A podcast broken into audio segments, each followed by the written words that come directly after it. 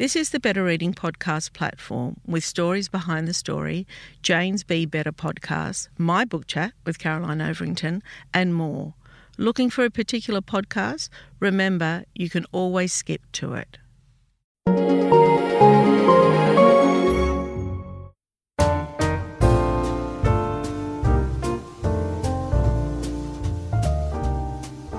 Welcome to the Better Reading Podcast Stories Behind the Story, brought to you by Bolinda Audio.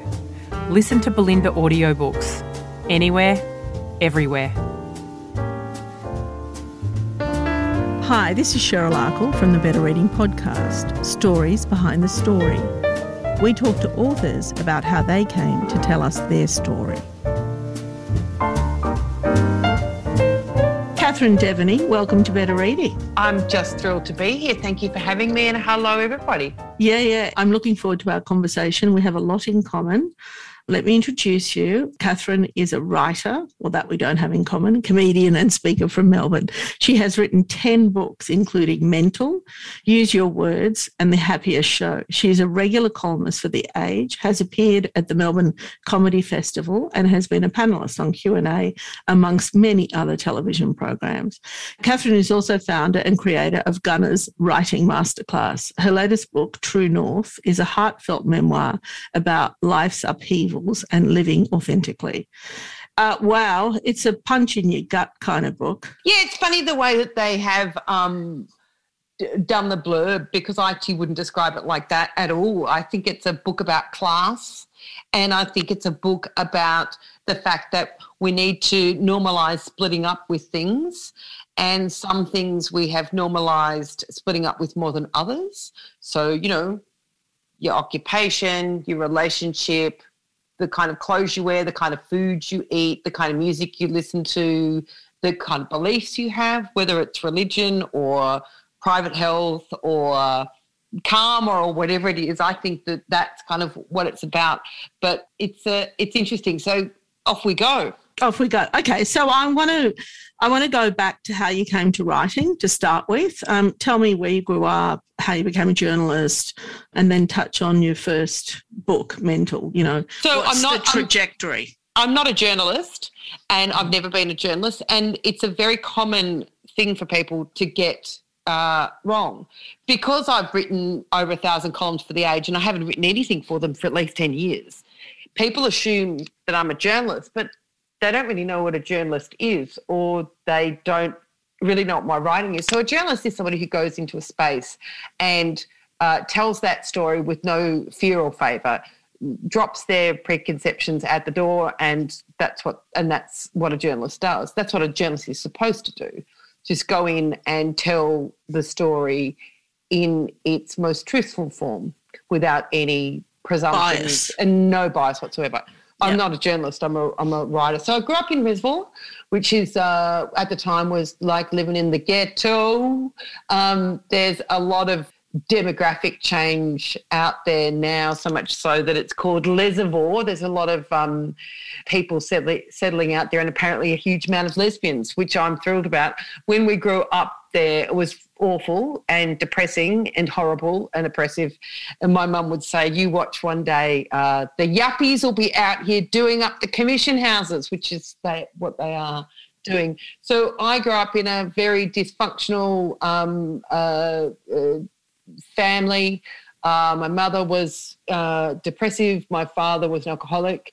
We were all just shoved into this, you know, commission house, and it there was never enough anything, not enough space, not enough time, not enough money, not enough patience, not enough love, nothing. So uh, yeah, that's where I grew up, and I didn't set out to be a writer, but I always wrote, and people would see me, you know, writing in my diary or whatever, and they'd say to me, "You're never going to be a writer because you can't spell." To which I'd respond, "But I don't want to be a speller. I want to be a writer." Let me just interrupt you there. Were you writing about your life experiences or were you just writing fiction? What kind of things were you writing no? That, that I was just writing about my life experience. I was journaling. I was journaling. I had diaries, and I wrote letters. Mhm. So zero To fiction. whom? Uh, pen pals. Oh, okay, to other people. people. Yeah. Yeah. Um, my grandparents, anyone I could, I'd write letters to. I loved writing letters, and writing letters was my favourite thing. And I wanted to know about what people were up to, and I wanted to kind of put my own experiences into words. And so, yeah, diaries and letters all the time. So I was um, identified dyslexic when I was probably about 38, I think, when my son was about 10, I think. He was um, identified dyslexic. And when we went through the process, they said, is there anybody in your family who has learning um, disabilities? And I said, well, look, if Dominic's got something, I've got the same thing because I could totally understand how his brain worked. So I was. How did you know that you weren't just like? Well, I, I, I, explain that to me further. Because I didn't know what it was like to be anybody else. Dyslexia wasn't something. Dyslexia was like now. Autism, dyslexia, ADHD, OCD, gluten intolerance, peanut allergy, all those things are totally normal. Back then, I actually vividly remember at one stage my mum took me to an optometrist. I think I was about 10 because of how I was reading. And I remember, my mum said, Oh, what rubbish, Catherine. But I vividly remember them saying to her, You might want to get her assessed for dyslexia. Ah, uh, right. Okay. She, she might be dyslexic. And I remember my mum thinking, saying, What rot? She can read what a ridiculous thing to say. I remember her saying to me in the car on the way home because we just didn't really understand. We thought that you know dyslexia was not being able to read or not being able to write. So I just I, I remember sometimes saying maybe I'm dyslexic or something, but you know I was writing all of the time. I managed to pass year 12.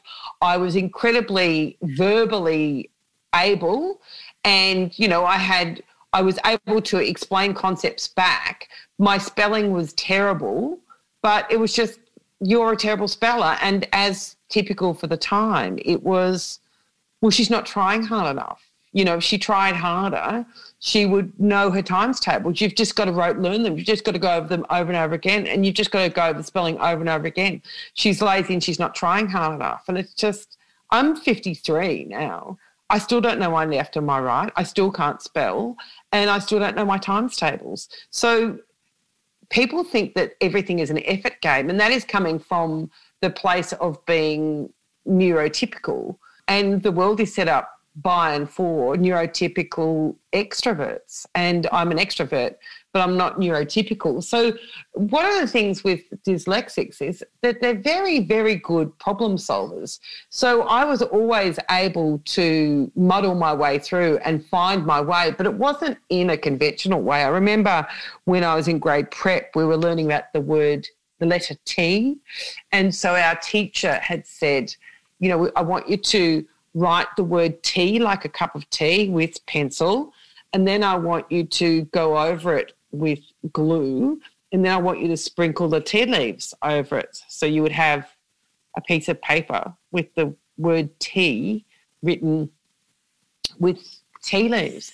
And I just remember just putting my um, hand in the glue pot and pulling out the brush and just writing T, T E A with the glue and just pouring all the tea leaves on and then just tipping the rest back, you know, just shaking it, tipping the rest and going, done.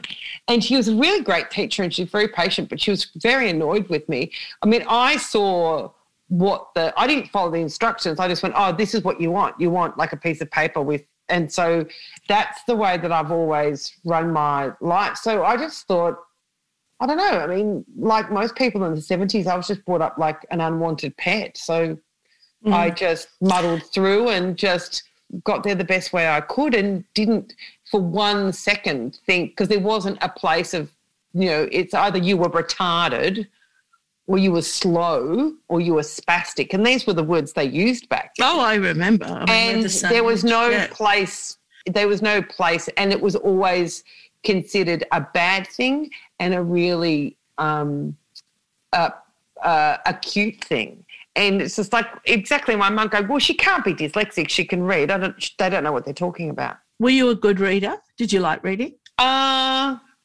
I'm thinking about that question. I liked it. I preferred to write and make things than read. And Yeah. also the things that I preferred to read are the same things like I don't I'm not a fan of fiction. And people will talk about, oh, these beautiful children's books and beautiful children's movies and, you know, sitting down and watching Toy Story with your kids. I hated children's literature and uh, television and movies and entertainment generally. And I hate it now. I think it's really, it's patronizing. What I was interested in was cookbooks. And, you know, I was reading biographies when I was seven or eight. You know, ones I You're the only person I have met in this job, and I've been doing this for a long time, that says that they were reading cookbooks because that's what I do, and people think I'm a weirdo. No, they just, I was I love them. I was re- I was never interested in fiction. I, I did read, you know, I read Yeah. And stuff because that was all that was around. Mm. I was far more interested in nonfiction in any way, shape, or form. Even if it's a recipe. I, I tell you what, I read a lot of was magazines. yes. So I would go to my grandparents' place and I would sit in the back room reading the new ideas, the women's weeklies, and that's what I, I really love to read nonfiction. And I did, yeah. Mm. Oh, I still enjoy it. I mean, cookbooks are my favourite. Okay, so you finished school, Yeah. and then where did, what did you do? I went to, I took a year off and I worked in a horrible shop in the city, a Manchester shop in the city. And then I went to university and I, I went to La Trobe University and I did an arts degree and I majored in cinema studies and drama. Right. So I have an arts degree. That's my tertiary Right. qualification. And how did that then lead you to writing? It didn't.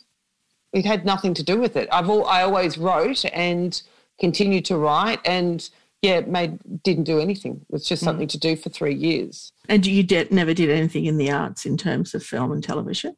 Oh yeah, I, I worked. Um, I wrote for television for years and years and years. I got my first job writing in television when I was 24, Oh, and okay. was I wrote for television. Well, I wrote for television. I was writing jokes um, and sketches and stuff, and then I moved more into columns. But always, it was a combination of stand-up, speaking, uh, writing for television. You know, I wrote uh, my first young adult book when I was 27, 28. So it was just always, I'm a bit kind of an arts tradie, a words yeah. tradie, Yeah. stand up and writing for this and that and whatever's. Yeah, yeah. Okay, so the book is called True North, and I always think people like you are very brave to share a story like that with with readers Why do you say that? Use the word brave? because you haven't held back. I don't think. It's, it's interesting. Like, brave suggests that it was an effort or that there is some shame involved. Yeah, it's not. I don't. I don't think it's shame. I didn't feel that when I was reading it. I felt like, wow, that's so honest. Why is honesty brave then? I mean, you, um, Yeah, no, no, good questions. I'm good thinking. conversation. So I'm Yeah, just yeah. like, what you know, people. I don't say to me, know. How is truth brave? But it kind of is. I don't think sometimes people, it's warts and all. And that's, I think, a hard, is it hard to write to start No, with? it's, And yeah, then- I I suppose my my answer would be: Yeah. it's easy to be honest, so no bravery is required. Right. If you if you talk about, so can we go back to honesty? Yeah. Well, why is it brave to be honest, or what is the fear that you would need bravery for in order to be honest? That's over to you. Yes. And I'm thinking about that because, you know, no one's asked me that before. So for me, I don't know if I'm prepared to share those feelings with the world or with my family at the moment, or maybe with my friends, What would the fear be? that they would judge me. As what? I don't know. I don't know. And if they did judge you, what would that be saying about them? Yeah. Like, I mean, who would judge someone for being honest and telling their truth in the way they experienced it?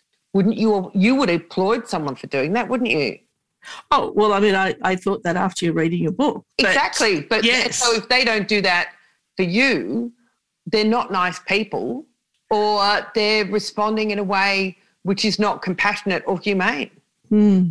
Hmm. You're seeing that you you know it's a different it's a different way than I look at it. I think. What I'm this not- reveals is that shutting up Mm. is used to control us. Mm. and not telling the truth is used to control us. And the fear of what will happen if you do tell the truth is used to control us. Want flexibility? Take yoga. Want flexibility with your health insurance? Check out United Healthcare Insurance Plans. Underwritten by Golden Rule Insurance Company, they offer flexible, budget friendly medical, dental, and vision coverage that may be right for you. More at uh1.com. This Mother's Day, celebrate the extraordinary women in your life with a heartfelt gift from Blue Nile. Whether it's for your mom, a mother figure, or yourself as a mom, find that perfect piece to express your love and appreciation. Explore Blue Nile's exquisite pearls and mesmerizing gemstones that she's sure to love. Enjoy fast shipping options like guaranteed free shipping and returns. Make this Mother's Day unforgettable with a piece from Blue Nile. Right now, get up to 50% off at BlueNile.com. That's BlueNile.com. You're right, Catherine. I was just talking to, prior to speaking with you, I was speaking to Antoinette Lattouf. You might know she's a, um, a young uh, Lebanese Australian journalist and presenter. And I said to her, because I've got a Lebanese Australian background and I come from a big family, and we were talking about diversity and picking up racism and whatever. And what happens now in my family, if I pick it up somewhere and I say, seriously, that's, I don't agree with you, that's racist, or whatever it is I'm talking about, they say to me, Cheryl, just let it go, shut it down. You don't have to talk about, not everything has to be right. And I think there is an expectation for us is to keep hold back, not just me, but a lot of people. And I think a lot of readers would think that of your book. The expectation is to hold back, but they're liking the story and they're appreciating the memoir because of your honesty. Mm. Mm. I get a lot of pressure to shut up. Yeah, but why do you? You probably get pressure to do a whole lot of other things too that you just go, yeah, I'm not doing that. So exactly. So there's probably heaps of pressure in your life to look a certain way or be a certain way Yeah. or to do certain things, and you're able to discard and um, I'm going to tell you a really personal story that I haven't told anyone, but since we're in the realm of memoir, and it only happened, my mother died recently. It's been a really tough time. And we had to move, we had to have a funeral really quickly because it mm. was before Easter. Otherwise, we would have had to have waited. Anyway, the church that she belonged to and was her parish doesn't allow eulogies said in the Mass. Yeah, that's right. I can see you shaking your head. Well, I could not accept that. I could not accept that, Catherine. And so I decided that the only way I was going to get up there and talk about my mother is to get access to that mic. So I decided to do a reading and I went up there and I did do the reading and then I stopped and then I talked about my mother. Yeah. And I thought, no one, but do you know that it was controversial because people like, Cheryl, what are you doing? yeah, it's incomprehensible. I mean, religion is used to oppress and control. How do you feel about your mum dying? Oh, I don't know if I'm ready to talk about that, but deeply, deeply sad. I feel unanchored. Wow, that is just for me. That sounds so tough, but so incomprehensible. Because my mum died this time last year, and I have just felt absolutely joyful and over the moon. So that experience sounds really tough, and I'm sorry that you're going through it. But what an amazing love you must have had! Like that. You know, I was thinking when you were speaking earlier about your upbringing, we were poor. My parents were immigrants. They, I mean, just imagine it bringing a I know. family, not having language, not- unbelievable. How unbelievable. how they did that, the bravery, the Mm. it, it, the bravery to look to the future like that, but how awful it must have been for them to left to leave everything that they knew The and everything that they love for this new world that they had no idea what it was like. And also this new world that treated them like third class citizens. Yeah. You know, I mean, uh, Glebe, which is where they came, Glebe back then was tough. You know, it was white, it was tough. But I have the fondest, hard, they're hard memories, but they were fun memories as well. Like Yeah. we had a really good time. She loved us to pieces, you know?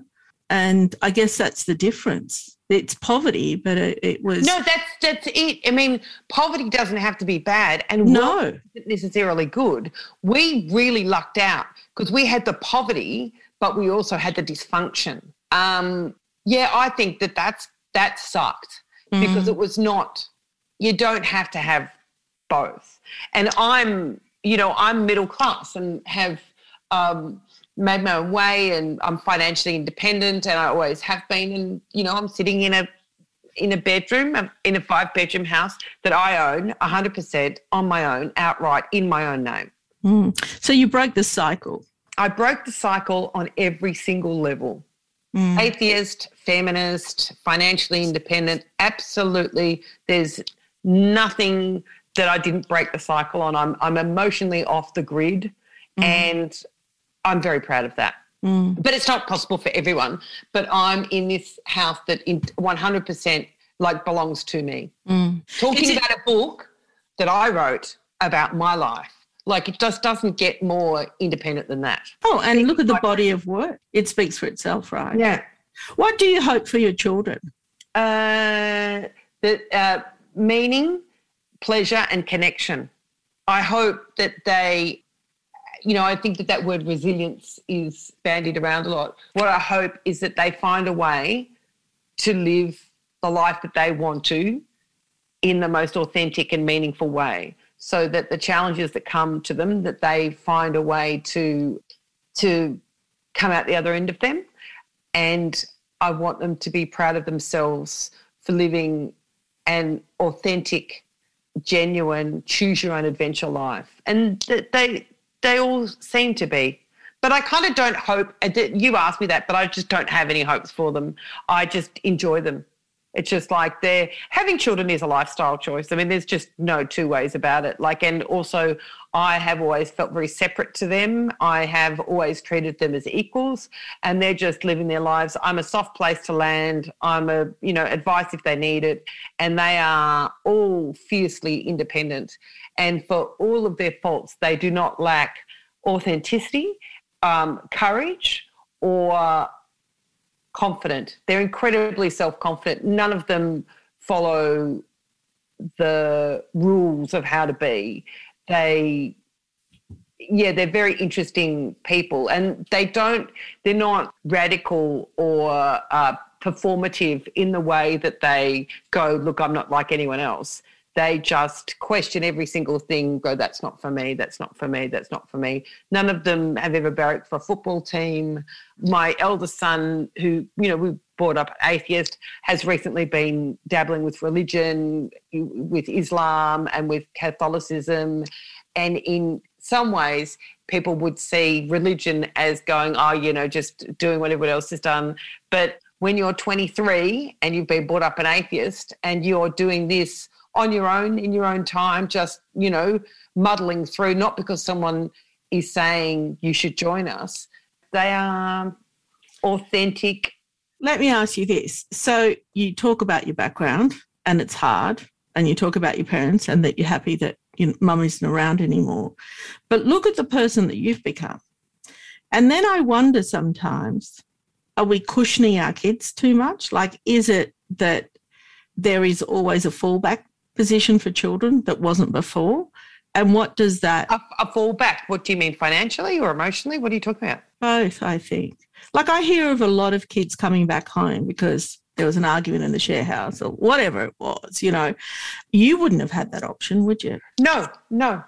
But I don't think that I'm not going to be here to glorify hardship or trauma or abuse. No. I think it should have been like this all the way that, you know, when we grew up, it was like, when are you getting your license? When are you moving out? When are you going to get a job? You know, when are you getting married? When are you going to have children? Mm. That conveyor belt was insane. I never did that. I've never married. I had children when I felt like it. I gave them the surname that I wanted to and have never stopped working. So I don't think that that kids these days have it easy. I think that most of us were brought up in trauma, abuse, and dysfunction, and that was not cool. Safety is where love grows. And I think that we have become kinder, not so, you know, you can talk to people about smacking children. Like, I mean, obviously, I never smack my children because I'm not an asshole. And, you know, you talk to people go, oh, well, you know, my parents smacked me and it didn't do me any harm. And that's why I smacked my kids. I'm going, it did do you harm because you think it's quite all right. mm. to hit small children who rely on you to be your carer and protector. Mm. So it did do you harm. And the fact you can't see it is the biggest harm. Mm. So I Yeah, no, no, you're right. Because I think then maybe it is it, it's going to be a world that is different to the one that we've lived and maybe much better. Good. Good. Yeah. I, I mean, I I often used to look at my mum. So my dad died, I don't even know, many, many years ago. I didn't speak to him for the last 20 years of mm. his life and so he died, which was great.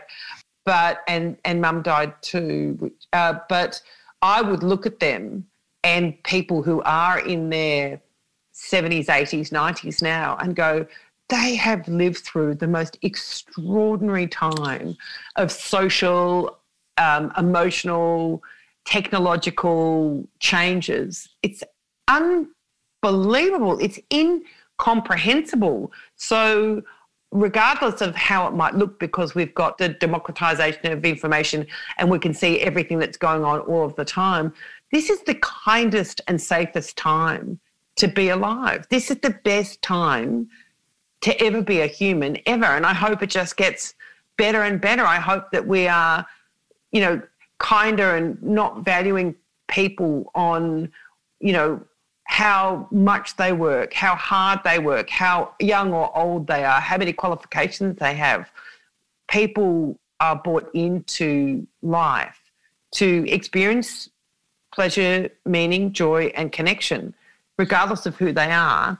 And they don't have people shouldn't have to work to get money. They shouldn't have to have money to have housing or education or health. People who come into this world are citizens of this world and they should just have a, a you know a comfortable and a peaceful way to live their life. And if they never work, that's fine. It's that's their life to do do with what they choose. And we we you know there's no reason we don't need everyone working. We don't need everybody having children. We don't need everyone partnering up for long terms. We we are there's a there's this great saying, tradition is peer pressure from dead people, and I think that a lot of people still feel that. It's like we can't just give people money. It's like well we did during the pandemic. Mm-hmm. And actually look at the you know universal basic income all it is is positive, whether you are right wing or left wing. It's only positive, yet we don't do it. Mm. Catherine, I think I might need to talk to you on a regular basis. well, I do. I actually do. I'm a mental health nerd, and in this room, I do therapy. People come and pay me for chatting, uh, and I love it. I think it's actually the best thing that I do. So, yes, I would be quite happy, but I do charge. Okay, all right. Let's talk about that after the podcast. Thank you so much for your time. I have enjoyed our conversation immensely. Me too.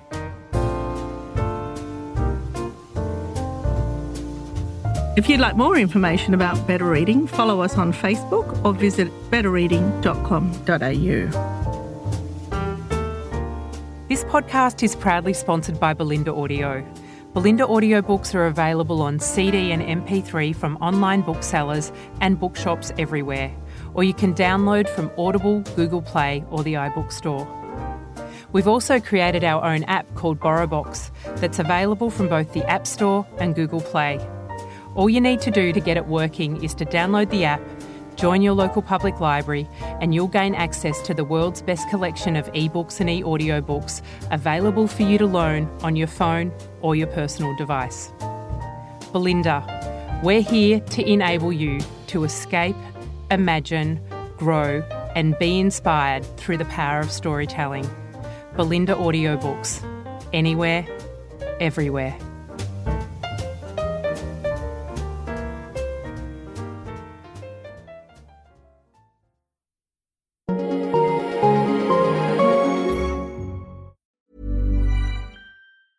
A lot can happen in three years, like a chatbot may be your new best friend. But what won't change? Needing health insurance. United Healthcare Tri Term Medical Plans, underwritten by Golden Rule Insurance Company, offer flexible, budget friendly coverage that lasts nearly three years in some states. Learn more at uh1.com. Hey, it's Danny Pellegrino from Everything Iconic.